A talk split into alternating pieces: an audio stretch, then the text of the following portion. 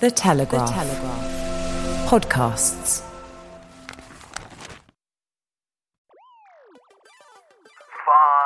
Five. I think we'll hear sound of hammering, and that will be the last nail in the coffin of the Conservative Party. Four. I actually think that the Tories would be in with a better chance if Boris was still leader. I mean, that's how bad things are. Three. My view is that we have a force at the heart of government who want to resist the mandate that was given by the public to the government in 2019. Rishi Sunak has got to where he is, basically by being good at office politics. One. We have liftoff. Welcome once again to Planet Normal, the Telegraph podcast with Allison Pearson Hello? and me, Liam Halligan. As if there isn't enough going on already. What with the cost of living crisis and war in Ukraine. Now the Conservatives have embarked on a fully blown identity crisis as senior figures break ranks, calling for lower taxes, a smaller state, and the determination finally to tackle the small boats crisis. It's as if the impact of the local elections two weeks ago, Allison, in which Labour didn't do brilliantly, but the Tories secured a lower vote share under Rishi Sunak than under Theresa May in 2019, is finally sinking in. Tory big beasts are now openly campaigning, if not for a change of leader, then certainly for a very definite change in the direction of policy. As millions more are dragged into higher tax brackets, there's a sense that Britain's squeezed middle, the not poor but not rich either masses who make this country tick, are very much in the firing line. So often natural conservatives, this silent majority, whose whims typically determine general election outcomes, is starting now to speak out. You've written a howitzer of a column co pilot, taking the Tories to task, not least on the subject of immigration. But amidst the outrage, I also enjoyed your pen portrait of two mates taking part in the Leeds Marathon. A reminder, as you wrote, of what goodness men are capable of. Oh, I'll start crying if I talk about it. I don't know if listeners saw some wonderful photographs in the papers on Monday of Kevin Sinfield, who was the former captain of Leeds Rhinos Rugby Union Club, now an England rugby coach, actually. And Kevin was running the uh, Rob Burrow Leeds Marathon, named for the guy he was pushing around in a specially adapted wheelchair. Rob Burrow was the scrum half when Kevin was the skipper of Leeds Rhino. So they played together very successfully for many years. And very sadly, in 2019, Rob was diagnosed with the horrible motor neuron disease. And since then, Kevin has been running almost constantly as if to get the rage and anguish out of his system. I think that his best mate has been subjected to this cruel fate. I think I described it, Liam, as one of the best kind of goal kicks against a cruel fate. Anyway, wonderful pictures of Kevin Sinfield taking Rob Burrow out of his wheelchair and carrying him across the finishing line. I think everybody was extremely moved by that. And I think that at a time when friendship and brotherhood is in short supply, we should celebrate the very love, actually. I think that was the word love, beautiful, beautiful, tender friendship of one man incredibly healthy in the prime of life and his lovely friend withering away in his arms. I thought it was beautifully written, Allison. I found that footage extremely moving as well. The way Kevin Sinfield scooped up in his huge arms his mate Rob Burrow, both of them, of course, world class athletes in their time, and carried him across the finishing line. I think we can safely say now, without wishing to be too cynical, that Kevin Sinfield, England defence coach, is now officially your new crush. he can carry me across the finishing line anytime, I tell you. no, it's absolutely wonderful. And of course, particularly cheering when not much brotherhood going on in the government at the moment. In fact, I think fratricide is on the menu, co pilot. What do you think? I think so, Allison. I mean, maybe we were a bit slow off the mark last week. Surely not. I mean, obviously, I had better predictive powers than you when it came to that. I wasn't going to mention it, but to your credit, you said that you think Rishi's got no hope. Hmm. And I said, and some listeners have reprimanded me for it, that even though I didn't like the direction of his policy, which I don't, I do think the Tories could recover. That doesn't mean I back the direction of his policy, I repeat. But I think what's happened since then is that the scale of the Tories' failure at the local elections in England, and of course we still got Northern Ireland to come. Those elections in Northern Ireland, local elections, are being run on Thursday, the day the Planet Normal is released, the 18th of May. So we need to be a little bit careful about what we say in terms of representation of the People's Act and so on.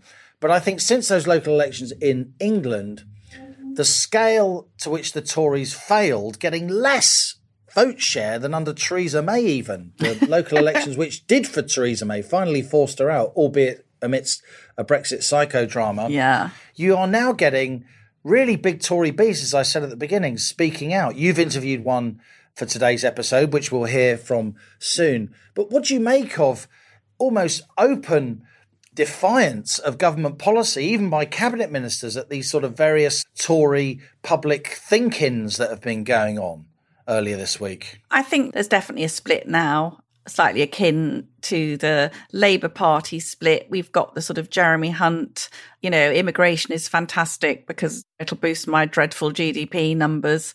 Never mind about the impact on public services or communities. It's all grist to the globalist mill.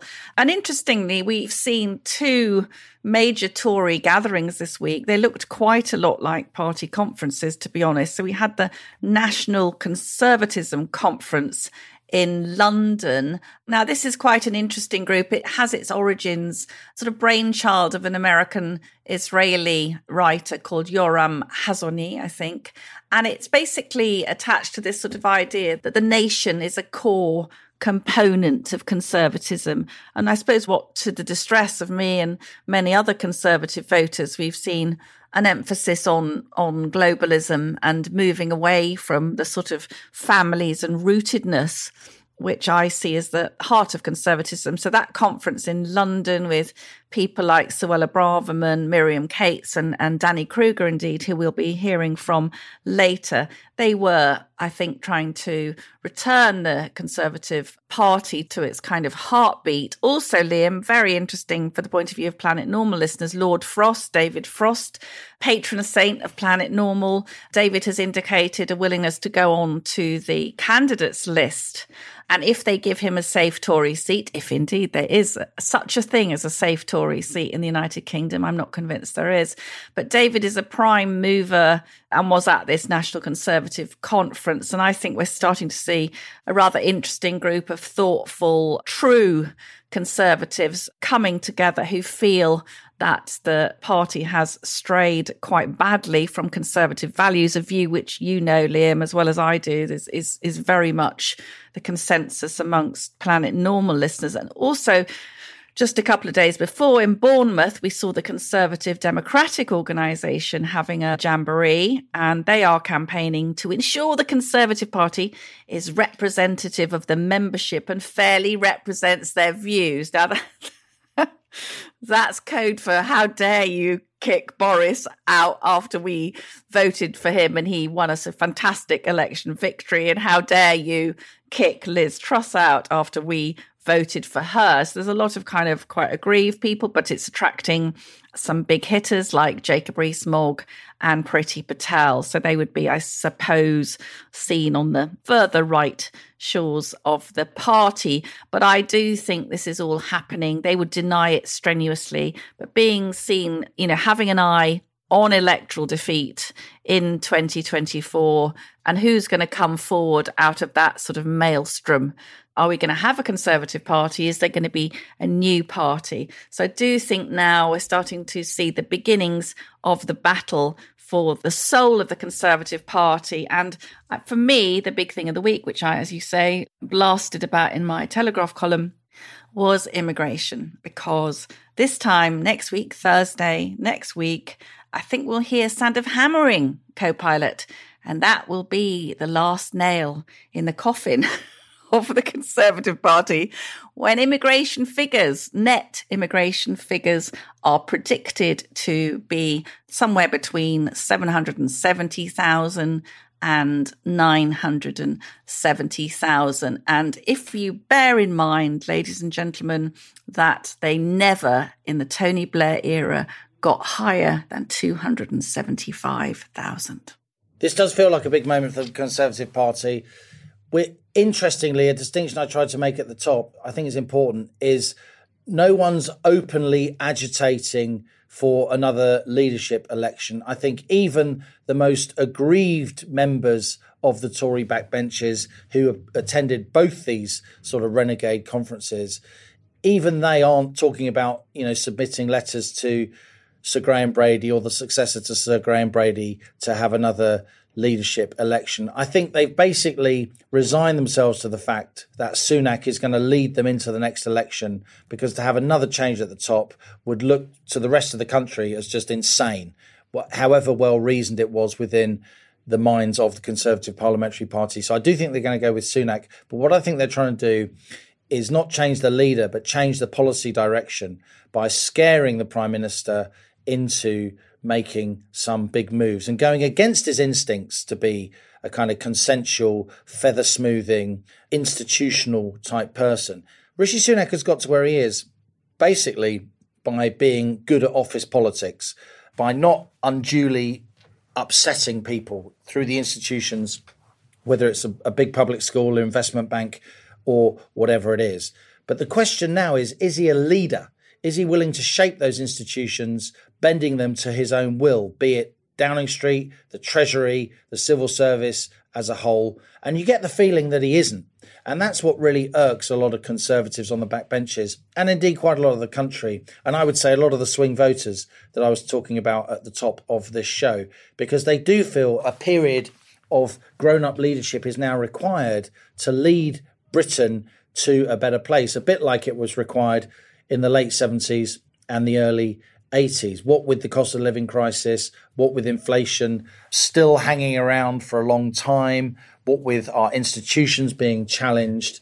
And we've been talking about the parallels between that period and now, Allison, haven't we, for months and months and months. So it's interesting to me how Rishi Sunak is going to respond to these calls. These aren't calls from the wilderness. These aren't people, you know, still in the jungle 10 years after the Vietnam War has ended. These are pretty mainstream conservative people. They'll be dismissed by a lot of the media class as far right, which is absolutely preposterous thing to say that undermines what people on the far right really are, how egregious they are. These people, you know, on the right, the Conservative Party, aren't far right. They speak for millions and millions of people. They speak for small business owners. They speak for hardworking families who are striving to do well. They speak for a lot of the people who get up early in the morning, day in, day out, and make Britain work. And how Rishi Sunak responds to these challenges is really going to shape, I think, his premiership and the future trajectory of this country. A cabinet minister told me quite recently that, in their view, Rishi Sunak has what was described as a glass jaw. He isn't very good at taking criticism, he isn't very good at taking challenges to his authority. This is clearly a challenge to his authority, this kind of double conference onslaught. It isn't a coincidence that these conferences are pretty much at the same time. Yeah, cabinet ministers were speaking at these conferences, not least like Michael Gove keeping his options open as ever, as well as many, you know, until very recently, cabinet ministers who are meant to be mainstream conservatives, some of whom you've mentioned. So, how is Rishi going to respond to this? That's the really interesting thing to me. And if he was a shrewd politician, he would understand where a lot of these people are coming from and give them at least some indication that he's listening. Yes, but he hasn't got time to respond. He can make all the noises he likes, but this figure next Thursday, if it's, you know, the vast net immigration figure, this is an epic betrayal of millions of voters. The 2019 Tory manifesto said it would be getting immigration down. I mean, the, the, the rate of it, the, the scale of it is completely outrageous. It's not down to the tens of thousands, it's down to the hundreds of thousands. down to the oh, it's under a million. and there's been huge cynicism. I mean, I know all these I actually think that the Tories would be in with a better chance if Boris was still leader. I mean, that's how bad things are. At least he's got some oomph. But what Boris fans forget conveniently is that Boris was extremely liberal on immigration and some of the relaxing. So we were supposed to have, after Brexit, Liam, uh, you'll cast your mind back now, we were promised and quite a tough Australian style points based system. So we would be letting into the country the high skilled people that we needed for particular sectors. And what's happened is that the criteria have been diluted and diluted to the point it's absolutely ludicrous. It was supposed to be a minimum salary of 26,000. I think in some cases it's now a salary of 20,000. Way below the average wage. Way below the average wage. Yeah. I'm not even going to say it, but they are extracting the urine on a big scale here. And this is bad faith towards the British people. It's completely outrageous. And as we've said ad nauseum on Planet Normal at a time when public services are struggling to provide any kind of response for the people who are living here already. Now, just quickly, some Velma stats, which I know Planet Normal listeners always rely on. You're going to make your noise. Got my specs on. So we've, we're seeing people of the likes of Grant Shapps and Jeremy Hunt who are extremely relaxed about this level of migration with their multi-million pound property portfolios. But this comes from our friend Alp Mehmet at Migration Watch. So over the past 20 years, the population of the UK has risen by 8 million. Now, nearly 7 million, 85% of that is due to migrants coming in and the children of migrants. And this population explosion happened. Liam, listen to this. You're good at this maths. Okay. That population explosion happened with net migration of about 245,000 per annum.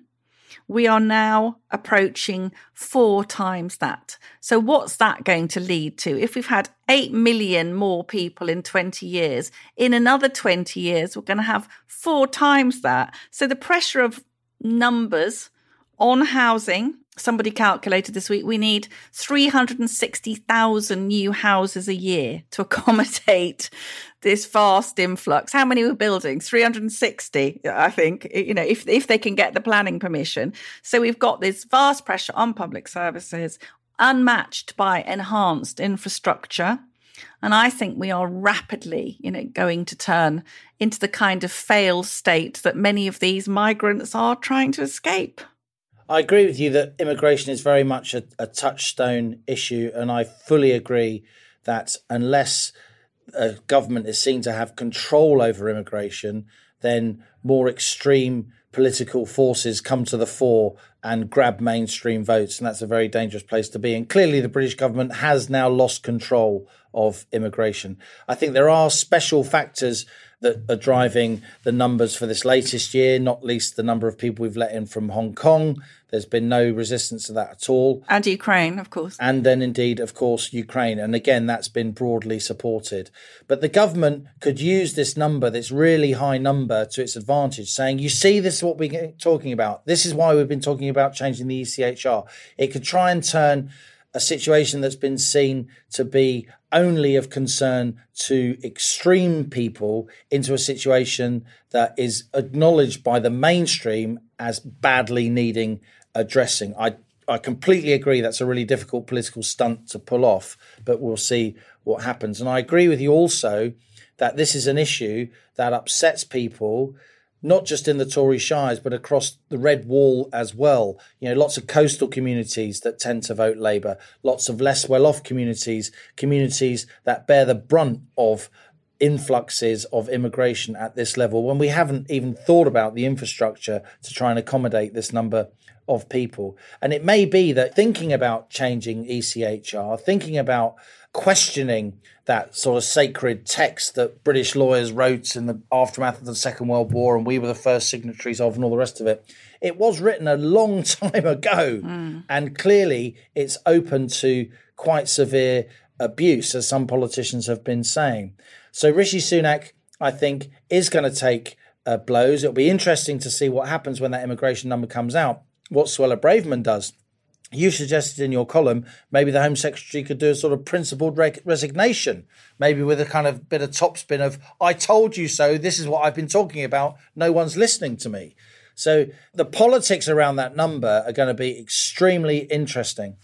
I think that the ECHR is one issue, particularly obviously for stopping the small boats, but these huge increases, Liam, these are being brought about by actual decisions taken by the Conservative government. They can't blame it on anyone else. They have the power to cut them drastically, these numbers, and they're choosing not to. And Suella Braverman made a really barnstorming speech this week at that National Conservatism conference insisting that it wasn't xenophobic to say that mass and such rapid migration we know it's not xenophobic to say that it's unsustainable which i certainly think think it is unsustainable and that you know this drive towards multiculturalism just as a just done on the off chance is a recipe potential recipe for community disaster. Now suella braverman apparently we learnt yesterday had put four or five very sensible immigration reforms forward they were blocked by cabinet colleagues. So this is where we are, Liam. We are seeing the globalists who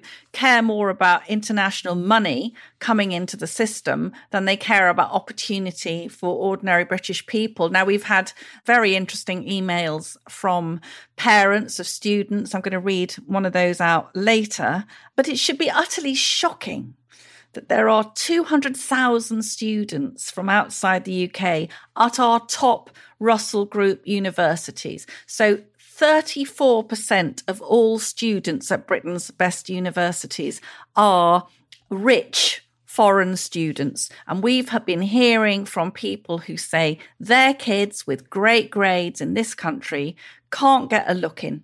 But kids, rich kids in their school who can pay £29,000 a year and are Chinese are getting the places. I mean, this is absolutely unacceptable. And not to mention the fact, you can tell how cross I am. I'm fuming, fuming. Why has the United Kingdom admitted 136,000 dependents of foreign students? Do you remember taking your mum to university, Liam? And just to finish, the net migration rate in France last year was 161,000. So there's a country that cares about preserving its ethos, its culture, and its language. Unlike us, we are a motel, not a home, Halligan, and I'm disgusted. And I do think this is the end of days now for the Conservatives. I cannot see anything that Rishi Sunak can say to Tory voters that will persuade them to vote for him. I do think consensuses are shifting on a lot of these issues. The Overton window is shifting. I think this really, really high immigration number showing that the numbers are out of control now will lead to some soul searching among mainstream journalists, among mainstream politicians, that we do actually need to do something about this. Similarly, on housing as well and on tax. Yeah. This IFS report, Institute of Fiscal Studies, the IFS, I know a lot of people that, that work there, they're broadly a kind of centre left you know, they kind of like tax and big government, and they're not the Adam Smith Institute or the Institute for Economic Affairs by any means, but they are very good at adding up, and they are generally an honest institution. And they've put this report out earlier this week saying that the impact of freezing tax thresholds, so that's the, the where tax starts at twelve and a half grand roughly, Yeah. where you pay forty percent rather than twenty percent above just over fifty grand. Those thresholds under then Chancellor Sunak and now Chancellor Hunt have been frozen until 2027, 2028, which is astonishing. We've seen that average wages went up over the last three months compared to the same period last year by, you know, six or seven percent, depending on whether you're in the public or private sector. But of course, inflation was 10%. So people's real wages after inflation are still going down. But more than that, because the tax thresholds are frozen, as wages go up in nominal terms and inflation goes up, more of your diminished wages are then taken by tax. So, as the IFS brilliantly pointed out, by 2027, 2028, a fifth of the workforce will be paying tax at 40%. Mm. Allison, that's a quarter of nurses. Yeah. It's a third of police officers. It's people working in construction. It's completely mad. These are not wealthy people. Why are they paying tax at 40%? And this just belies the, the complete lack of understanding among a lot of Treasury officials and indeed ministers who refuse to push back or don't push back hard enough that it's not that people get into the top tax bracket and then are super wealthy and stay there.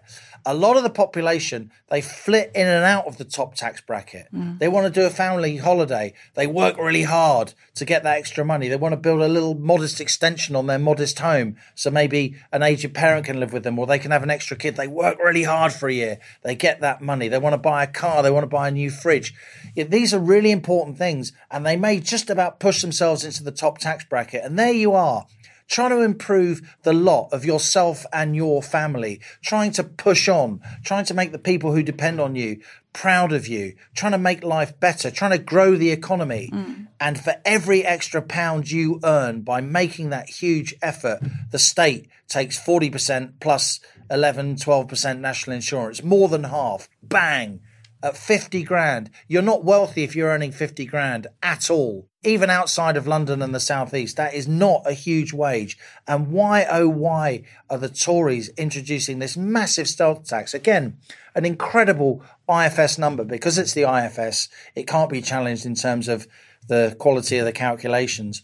The freezing of these tax thresholds by Sunak and then Hunt, the extra tax that that entails, it's equivalent to putting four pence on the basic rate of income tax. Imagine if the Tories raised the basic rate of income tax from 20p to 24p. Yeah. Well, that's what they've just done, but without telling anyone. And so still a lot of the population don't get what's happening, this stealth tax by the freezing of thresholds, this fiscal drag. But a lot of backbenchers get it. And a lot of, as I said, the squeeze middle are feeling this badly. And this is going to backfire on the Tories. Well, it's very well explained, Liam. I mean, it, it's so sneaky and it's a complete kick in the teeth, isn't it, for hardworking families, the people who are supposed to be Conservative voters. And this is what I don't understand. Have they got a death wish? Why are cabinet members telling Suella Braverman to go away with your reforms to immigration. What is wrong with them? I mean, it's as, it's as if have they, you know, are they resigned to defeat? That's what I can't work out. And we also have, of course, a huge problem with getting people to work anyway. So where's the incentive to get people to go back to work if they're going to have all this money taken away from them? I mean, the figures here also are absolutely astounding. So we've got between five and seven million people under the age of 65 who are not in work. And of course, Liam, some of those will be students and parents who are at home looking after kids, but a huge number are on benefits or on long term sick. Now, this long term sick number is absolutely astounding as well, isn't it? It's two and a half million. Two and a half million people on long term sick. That's 8% of the workforce. I mean, is the country just sort of fallen into idleness sickness or something. I mean, to be fair, there is immense trouble getting hospital treatment. So, Yeah. to some extent, there will be some people. We've heard from Dr. Claire in London, who tells us on Planet Normal that she's seeing lots of patients like a jeweler with cataracts, so he can't work, a teacher with an incredibly bad knee, so she can't go into work. So, quite a few of the long term sick will be people who cannot get treatment on the NHS. Yeah, a lot of these trends are worrying, Allison.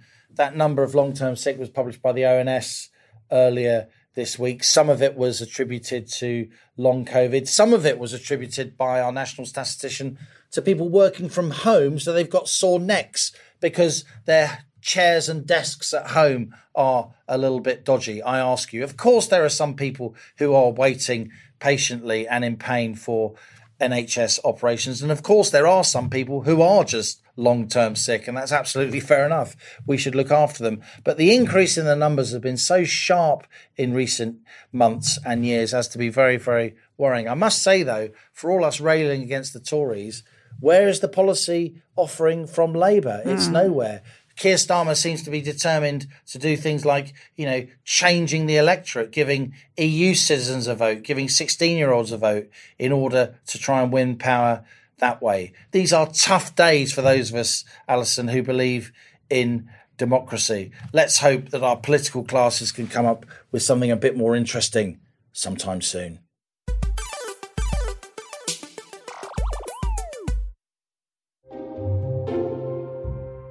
I do apologise for interrupting your podcast listening, but I wanted to pop in to tell you about another Telegraph podcast. Mine! I'm Christopher Hope, also known as Chopper, and I'm one of the paper's long standing political reporters and host of a weekly podcast called Chopper's Politics. It's full to the brim with political insight and Westminster gossip, recorded from the heart of the action in the Red Lion pub, just around the corner from Parliament and Downing Street. Each episode, I chat to the movers and shakers in British politics.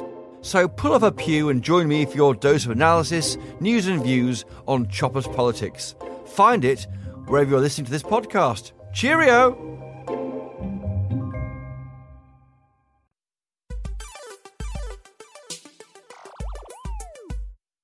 Stepping aboard the rocket this week is one of our bravest, most principled and thoughtful members of Parliament. Danny Kruger has been Tory MP for Devizes in Wiltshire since 2019. After university, Danny worked at the Centre for Policy Studies think tank, then becoming a policy advisor for the Conservative Party, as well as being a leader writer for the Daily Telegraph. Danny became David Cameron's chief speechwriter in 2006, allegedly coining the Hug a Hoodie line. He left Downing Street to work full time at a terrific youth crime prevention charity that he co founded called Only Connect. Danny Kruger has championed controversial causes in Parliament that other politicians shy away from. One reason I admire him so much. He's outspoken now on the potential dangers of the World Health Treaty, which would cede the UK's control to the World Health Organization in a future pandemic.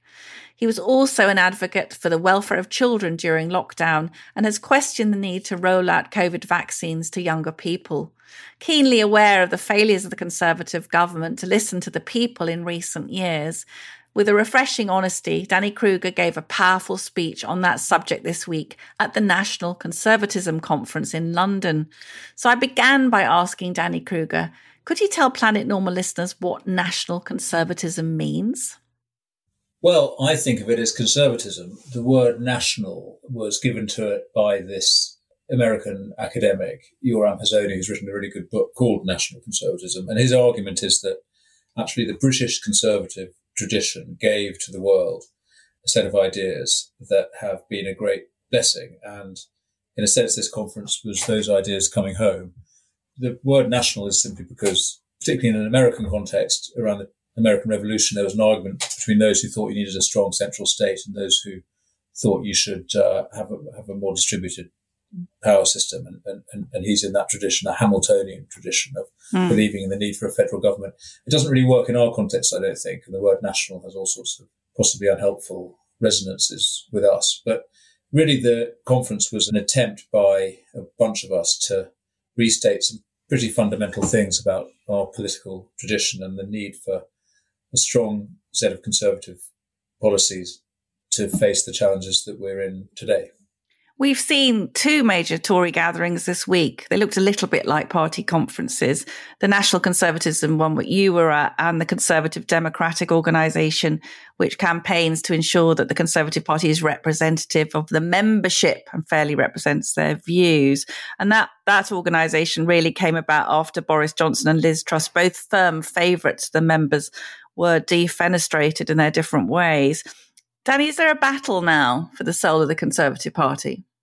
I think there's a battle in every generation about how the Conservative Party adapts to the new challenges of the time. And it's true, we've got a tension at the moment between those who think we need to restore or to reach into those deeper beliefs and principles that I think are at the heart of the conservative philosophy, and, and which includes, by the way, proper party democracy and a respect for our members and our voters. You know, the Conservative Party became great in the 19th century because Disraeli mm. recognized that it was by enfranchising working people that he would build a coalition for political success. And, and that has been our record. And we need to do that in these times as well. So I support that aspiration. But there's another tradition which was also very respectable, which is that we need to govern, as it were, respectably and responsibly and in a way that chimes with the emerging aspirations and attitudes of, of the people who might not be such traditional conservatives as we are. So, you know, the, the success of our party is always about bridging the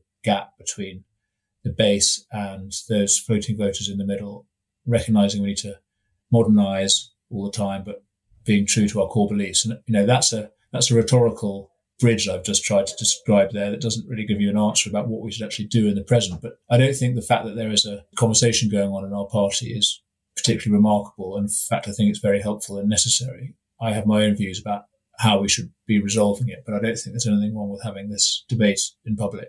We have just seen a pretty disastrous set of local election results for the Tories. Many lifelong Conservative voters are telling us on Planet Normal they are bitterly disillusioned or actually incredibly angry. Mm. They think the party has wasted an 80 seat majority, isn't behaving in what they consider to be a remotely conservative manner. The government isn't fighting back enough against woke. Taxes are at this staggering level. And while public services are collapsing, do you understand why so many previously loyal conservative voters feel now that they are politically homeless? Well, I do agree with a lot of that analysis, I'm afraid. I think that in 2019, well, first in 2016 with the referendum and then in 2019 with our election, we were given an instruction by the British people to introduce some profound changes to the way mm. things were going. And I think with COVID and then with our own internal turmoil, we haven't yet convinced people that we've delivered on the mandate that was given to us. And we now have 18 months in which we need to do that. But that list of complaints that you just gave, Allison, I'm afraid it's fair. There is a cultural disarray going on that has risen on our watch, not willfully by conservatives, but the whole woke agenda has happened while we've been in power over the last decade or so. Mm. We do have a problem with uh, unsustainable tax burden, rates of immigration unacceptably high, and the standard of services that, that people receive in the health service from police and so on in too many places aren't nearly good enough. And I think we can rise to those challenges and that is what our party needs to do. But we do, yes, we do need to recognise that people are understandably and justifiably frustrated with the way things are. Danny Finkelstein, Lord Finkelstein, has an article in the Times today, that's Wednesday, dismissing concerns about the blob, so called blob. But we have seen, you've said in your speech, didn't you, that there do seem to be attempts by the civil service or whoever to derail ministers who are trying to push through the will of the people as expressed in the ballot box.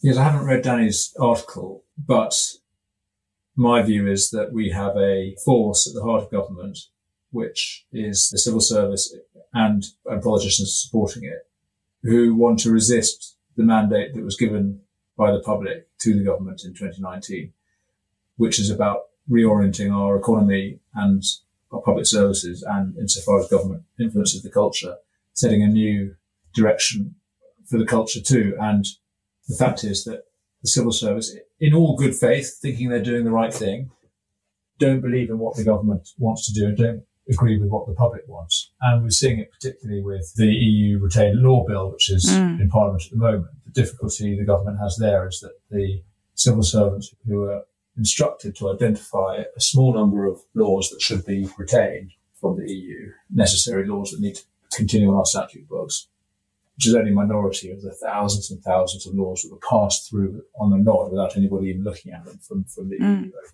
a decade. The civil servants, instead of identifying the small number that need to be retained, have, have just introduced a blanket defence of the whole package mm. and have come up with a handful of totally irrelevant laws that can be successfully dropped. So they've, they've as it were, turned the whole principle of their instruction around. So, and you know, we could also blame ministers for that. I don't think it's fair just to blame the civil servants. The ministers need to take responsibility for what the departments do, but there's only so much that they can do, and I'm sure that they've been giving the right instructions into the system. But there is a problem with the system. It's been said by certain people in the government that it wasn't to do with obstruction. Are you are you saying that the civil servants basically didn't want to do that to get rid of those EU retained laws? Yes, I, I, my the impression I have is that the, uh, the civil servants didn't agree with the expectation. I mean, it, might not have been particularly ideological, although I suspect there is an ideological bias there. It's because it involved a lot of complicated and difficult work. And again, perhaps the government's to blame for not adequately resourcing or mandating the system to go through the rule book, the European rule book, in the time they had. And, and ultimately, ministers are responsible. But really, I, I, I, think the reason the ministers have had the difficulty they've had is because they haven't had a, uh, a bureaucracy which is willing to do the job that's been given to it. Danny, in your speech at the conference, you said, and I'm quoting, conservatism is grounded in a recognition of our responsibilities to each other. The Brexit vote and Boris Johnson's victory in 2019 were rejections of globalization, liberalization, and modernization. The progressive promise was abandoning the family and the neighborhood so we'd get richer. Now, I agree with you, but so tell me, how is a conservative government permitting annual net immigration of up to a million people compatible with protecting British families and neighbourhoods from globalisation? Well, it's not. And we need to reverse the growth in migration very uh, deliberately. Well, we'll see what the figures are. They might not be as high as a million, but even if they're half that, it's way too much. I mean, do do remember we've taken in hundreds of thousands of people on humanitarian visas over the last year, Hong Kongers and Ukrainians. So I would take those out of the figures. I think it's right that we've done that. But It's still broken the promise in the 2019 Tory manifesto of bringing down immigration. That was what millions right, of people. That's right. That is our man. I mean, if there was any instruction the public gave through its votes over the last five or seven years, it's been that they want immigration to come down. There's absolutely no question about what the public's view is on that. Both illegal migration, obviously, out, the outrage of the of the channel crossings, Mm. which the government is tackling, but more substantially, this unacceptable rate of, of, migration of people coming here on visas. Many of them students, many of them family members of students, many of them coming to take jobs that are actually pretty low paid and could be done by British workers. So we've absolutely got to honour our promise to the public to lower migration. And I understand conversations going on in government around that now. You know, you will recognise the arguments on the other side, which is that we have all these vacancies in key sectors and that we couldn't turn the tap off foreign labour off just overnight, which I respect. But we have to be very deliberate about the direction of travel and start putting in place measures now to train up our own people and incentivize them to do the jobs that are needed. By the, by the way, because that will encourage businesses to invest meaningfully in training and skills, but also in machinery, in technology that can do the jobs that at the moment low paid foreign workers are doing. So it'll be transformative of our economy as a whole if we turn off the slowly, I mean deliberately, but progressively turn off the tap of cheap foreign labour. But you're talking about it in, you know, in lovely moderate terms, but it is a kind of emergency, it seems to me, and it could be another nail in the Conservative coffin when the figures come out next Thursday. Now, Suella Braverman was very outspoken this week, saying that this incredibly high legal immigration had to come down because, of course, it's putting a burden on public services and poses a threat to the social cohesion, Danny, which you described very well. Yet now we hear that Suella Braverman's cabinet colleagues, some of them are opposing the perfectly sensible measures she is proposing to bring that huge number down. Now, I'm getting the feeling the Conservative government is divided over immigration. We seem to have people in the Treasury who are prepared to treat the British people as precisely the kind of alienated units that you rail against, yet those forces are at work in our own Chancellor of the Exchequer and Treasury, I think.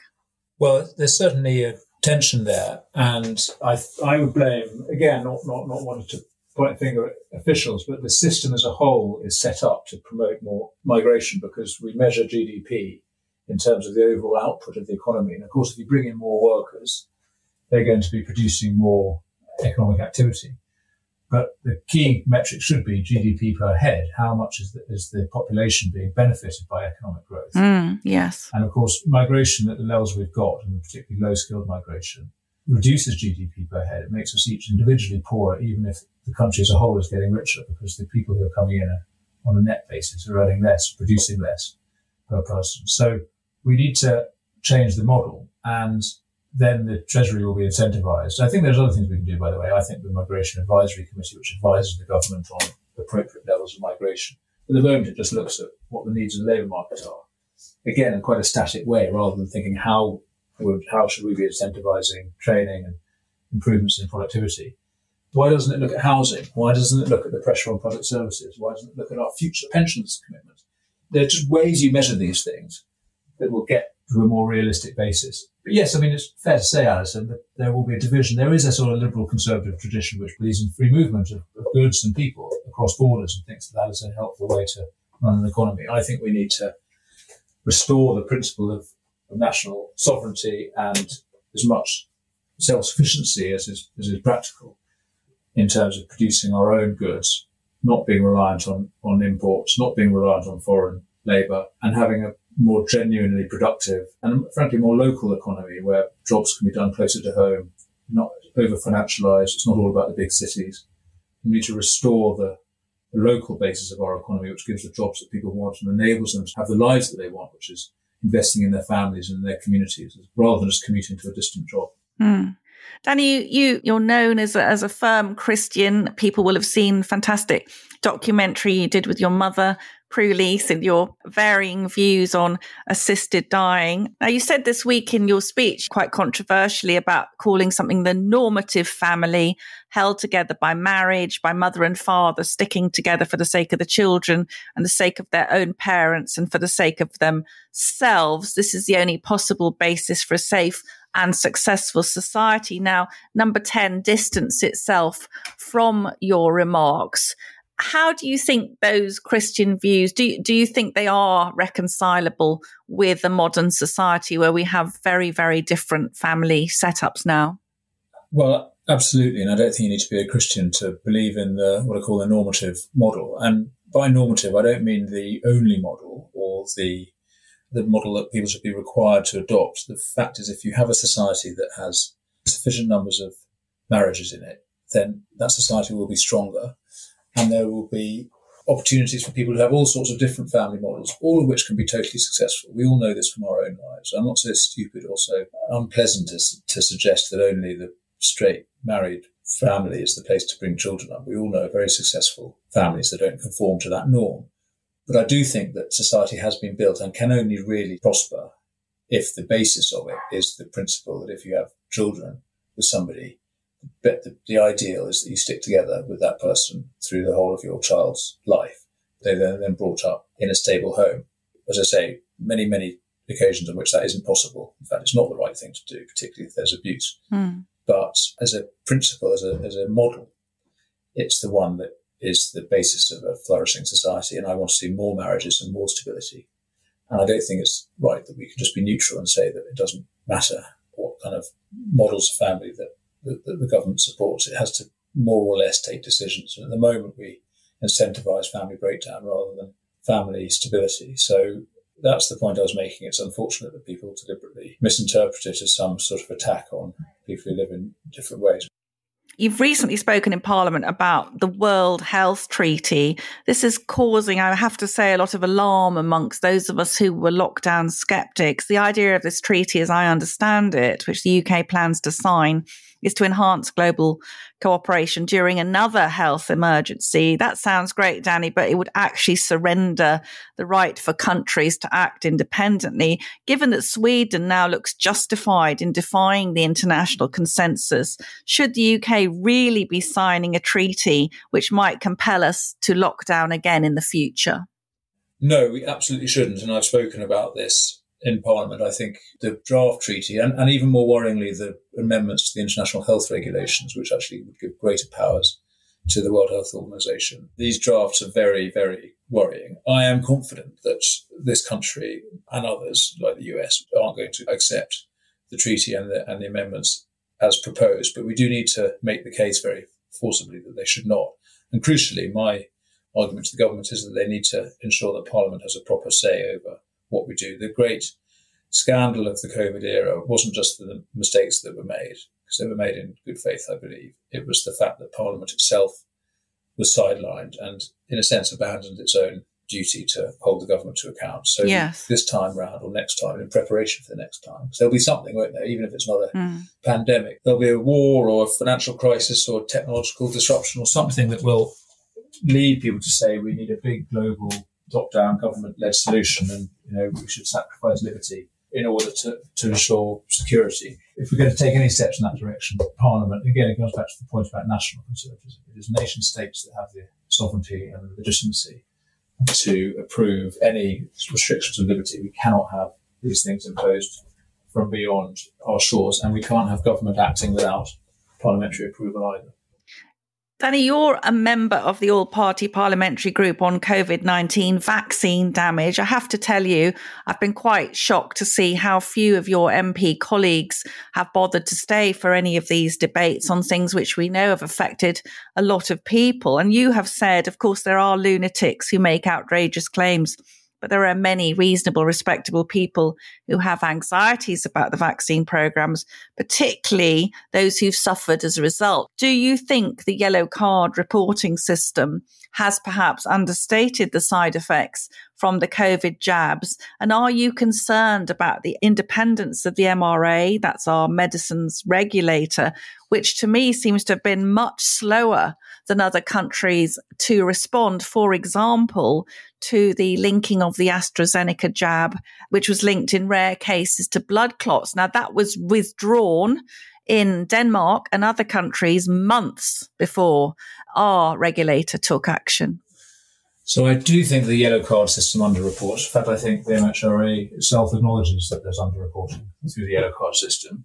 I think that the MHRA itself has a lot of questions to answer about the approval process for the vaccines and, and their response to stories of vaccine damage, which I recognise as well, and I think every MP does. And I share your concern that my colleagues are prepared to talk publicly about this. But we have questions to ask about how we regulate the development of, of, of new medicines because the MHRA, rather like the World Health Organization, I'm afraid to say, is itself largely funded by the, uh, the pharmaceutical industry, and therefore there, there I think there are conflicts of interest there. Government is responsible for the vaccine payments system, which again is not working adequately. People are waiting far too long, and they have to meet a very high bar to get any sort of compensation or support. And my heart goes out to many people who write to me detailing the harm that's been done to them. Acknowledged harm. This isn't them being conspiracists. This is their doctors have confirmed that they've suffered the side effects of the vaccines, mm. not being treated well and not being compensated. So I think those practical questions really do need addressing. And I, more broadly on the vaccines, my great question is why we ever extended the, uh, the rollout of the vaccines beyond the vulnerable, who yeah. was originally intended for, and down the age range, including children. I think we do need to understand how it was that a treatment that was only intended for the elderly became a sort of compulsory, almost compulsory uh, measure for almost everybody. What's the answer, Danny? I mean, are we talking cock up or conspiracy here? Because I spoke out against vaccinating children, which, as far as I could see, had almost no benefit and a small risk, but some risk. We never ever give treatments to people where the risk outweighs the benefit. And we certainly don't give it to children who were getting COVID and recovering mainly incredibly quickly. I was actually banned from Twitter for saying that children shouldn't be vaccinated. Yeah. What on earth was going on with this uh, censorship of perfectly legitimate debate? I, I find it really alarming that that happened in my country. So do I, Allison, and I share your concern. I think it's absolutely right that many, many people continue to talk about that episode and how it was that we allowed it. Cock up or conspiracy? Well, I, I, I think it was, well, it wasn't a cock up in the sense that it was a deliberate set of decisions made by a large number of people. I've never believed that there was some sort of conspiracy in the sense of a group of people sitting at a, you know, hilltop in Switzerland cooking up a plan to Mm. depopulate the world or, or, or, things like that. But what, what I think is that many, many people, millions of people, including most of us at the time, and certainly us MPs, found ourselves in agreement with each other. We followed the herd and interests were aligned. This is the issue, I think, around vaccination. Lots of very well-meaning, well-intentioned people trying to save lives, but they found that their interests, the interests of the pharmaceutical companies and of the government and of the media, all aligned around the idea that we needed to promote more and more of this solution. And it wasn't just the vaccines, it was the whole way we approached COVID, including you know, mass lockdowns, the centralization of the response when we should have been doing everything much more locally, mm. including the test and trace, including the support for the vulnerable. We should have trusted local communities much more than we did. But we centralized and bureaucratized and sort of dehumanized the response. And, and, and the vaccines then came on top of that as a sort of last expression of it. The idea that the government can roll out some big universal system on top of the country and I think that was why it was sort of became, it had its own compulsion. It went beyond just vaccinating the vulnerable, which you can understand the rationale for. And then, then it became this preventative measure for the whole country. And as you say, children for whom the benefit was absolutely nil. So I don't accept that there's some evil scheme. I don't think there are people acting in bad faith. People trying to do their best, and you know the government was really, really working hard to try and save lives and protect the public.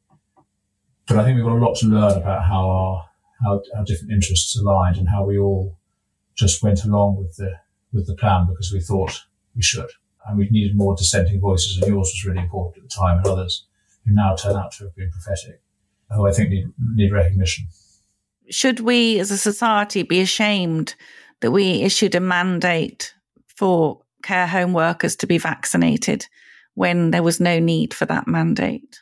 Yes, we should. And I've publicly apologised for voting for that. That was my most shameful act in the whole episode. I was part of the little rebellion that stopped us extending that to health workers, if you remember. And in fact, the whole Plan B episode, if you remember. Mm. So we, we, we, we found our spine, but very late. And I regret particularly that. I would think we should be um, seeking to give them some redress for losing their jobs. Well, you have been distinguished as one of the braver MPs, and we're very grateful for that. Finally, Danny Kruger, on a personal note, we are huge fans on Planet Normal of your magnificent mother, Prue Leith. yeah.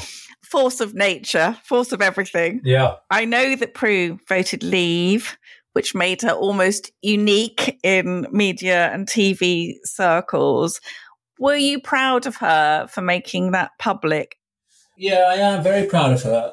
I mean, the great thing about my mum, and I think why is she so popular, this is my personal perspective, is that she's just herself on TV and off, mm. just getting exactly the same person. So she's completely relaxed as a performer, and that authenticity comes through. Yeah. And and she takes bold positions on things. I mean, she's often wrong. She's totally wrong about sister dying. uh, but she, she doesn't mind uh, taking She would have been a very good politician. She, you know, she, she, uh, she would have been really good in the job I do, I think. And, uh, yeah, I'm very, very proud of her. Danny Kruger, thanks so much for being our guest. Thank you, Allison. Well, I must say, Allison, Danny Kruger is a very thoughtful guy. He's a former political secretary to Boris Johnson, of course. He really is a link back to that administration. But he's very different from Boris Johnson. He's much more socially conservative in many ways, perhaps reflecting his upbringing in South Africa. But what really struck me, I think the headline out of that is he seems to be coming to Kemi Badenoch's rescue because she has been taking brickbats for retreating in the eyes of some Tory backbenchers when it comes to rescinding a lot of those EU laws. But here we have a consummate political insider, not somebody who shoots from the hip, somebody widely recognised as being very thoughtful, saying, indeed, it is Whitehall who have been putting the mockers on this. It's Danny Kruger versus the blob. Yes, and that follows uh, an article in the Times by Danny Finkelstein, Lord Finkelstein, vehemently asserting that, of course, it's not the blob that's preventing any of this happening, but that's not what the other Danny Kruger says. And I thought that was very, very revealing. He said basically they don't want to do it, so they haven't done it. And I think that's very, very troubling for democracy. But I think Danny is, as you say, extremely thoughtful, very compassionate man, ran a youth charity. I think has this sort of compassionate conservatism running through him. And I'd be very keen to see him taking a leading role when whatever emerges from the burning ashes of the Conservative Party in 2024. It does make you wonder, doesn't it, if Rishi Sunak is going to change. Rishi Sunak cannot ignore Danny Kruger as some kind of mad and bad backbencher this isn't just some unthinking Neanderthal from the ERG, as Downing Street so often characterised that limb of the Conservative Party, by the way. This is a very thoughtful bloke who has operated at the centre of power. He's toilet trained politically. He's trusted right across the Conservative Party. And for him to be positioning himself, not only going to this conference, but making a very eye catching speech, and then, you know, frankly, climbing aboard the rocket to Planet Normal, a podcast that's listened to assiduously across the Conservative Party, as indeed it's listened to across other parts of the political spectrum as well. This is quite a big move by somebody who totally understands how to make a splash and how to use the media. I thought his tones were measured. He wasn't engaging in hyperbole, but there were a lot of really quite pointed criticisms in what he said, particularly when it comes to why isn't the government pushing back more against a lot of these sort of culture war mm. issues. I really believe this is Labour's Achilles heel. As a political analyst, I know so many people my age who are natural Labour voters who are absolutely incensed about a lot of the trans stuff, the culture war stuff, the cancelling people on campus stuff. And the Tories could really make hay on that. And the only cabinet minister I see really going for that is the previously mentioned Kemi Badenoch as somebody who's pushing back against woke, if you like, for want of a better word. And I think Danny Kruger is pushing for more of that too, because again, these are issues that they don't keep people in the Red Wall up at night. They don't keep people in the Shires up at night, but they are still annoying and important. And I think there's a lot of mileage for the Conservative Party in really exploiting Labour's weakness and the fact that Labour is completely split over these issues. And that's how you smoke out the kind of madder and badder elements of the Labour Party by pushing, forcing their leader to start speaking common sense when it comes to some of these issues.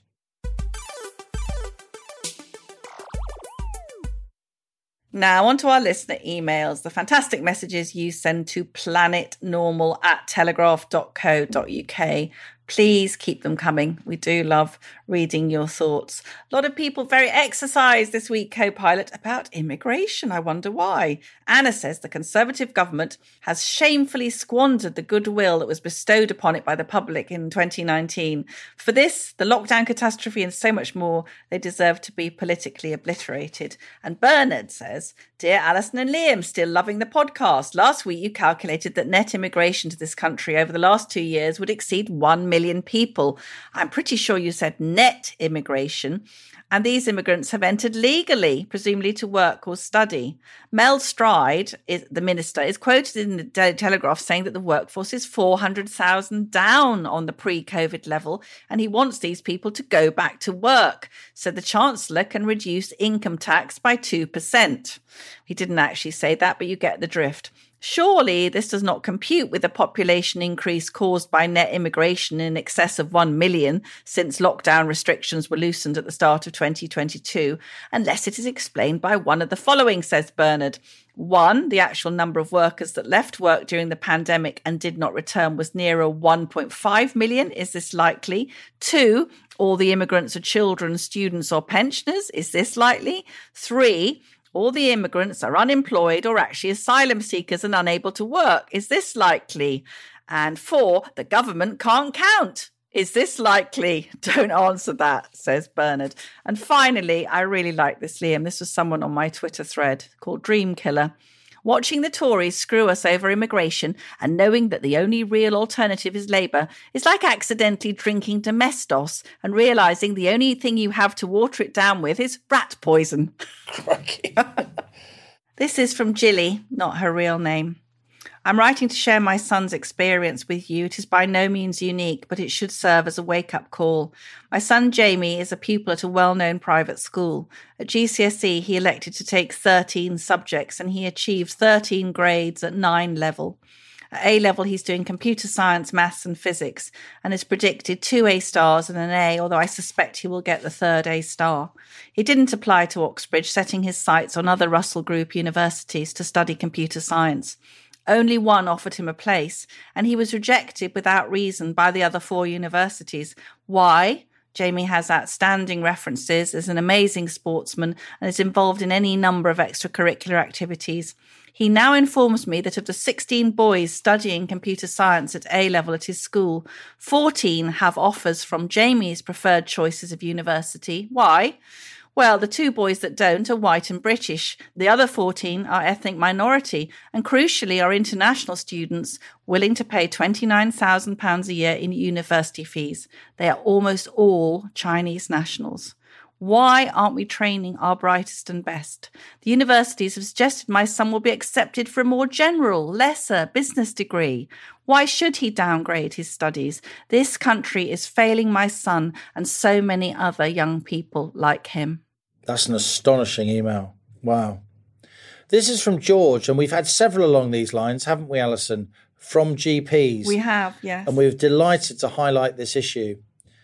Dear Allison and Liam, I'm suggesting an easy way of relieving the GP shortage, says George.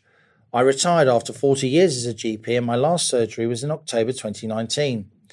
My registration was reinstated by the GMC at the beginning of the COVID scare when I volunteered to work and is valid until this September.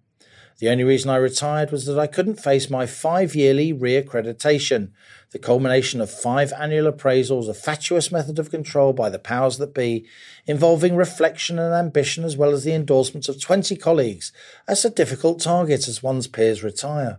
There's no medical content other than recording that you've read a few journals. As a practice, we always relied on retired colleagues as locums, and a return to those halcyon days of exploiting experienced GPs would be a better cure for general practice than using students and other unqualified people. I still read journals and kept up to date, helped by my daughter being a GP, but am unemployed because of rules introduced by control minded doctors who would rather dictate policy than practice medicine. Yours sincerely, George. Well, there's a policy suggestion, isn't there, Allison? Could do it tomorrow. We know this is because of, you know, in the aftermath of Harold Shipman and all the rest of it. Hmm. But the way to deal with those kind of situations isn't just more mindless admin. It seems crazy. We've had several emails along exactly those lines from GPs. Some of them say they'd go back to the local surgery tomorrow to work as a locum, but they cannot face this revalidation and crazy amounts of testimonials you have to provide. And one GP told us it was going to cost him £5,000. And we need GPs, Liam. I mean, this is so simple. And Rishi Sunak's response is what? Oh, let's get pharmacists to do GPs' jobs. How about getting retired GPs to do GPs' jobs? And this is from Dennis. Liam, you are completely and uh, entirely wrong. Goodness me. God. Don't allow things like that to be said.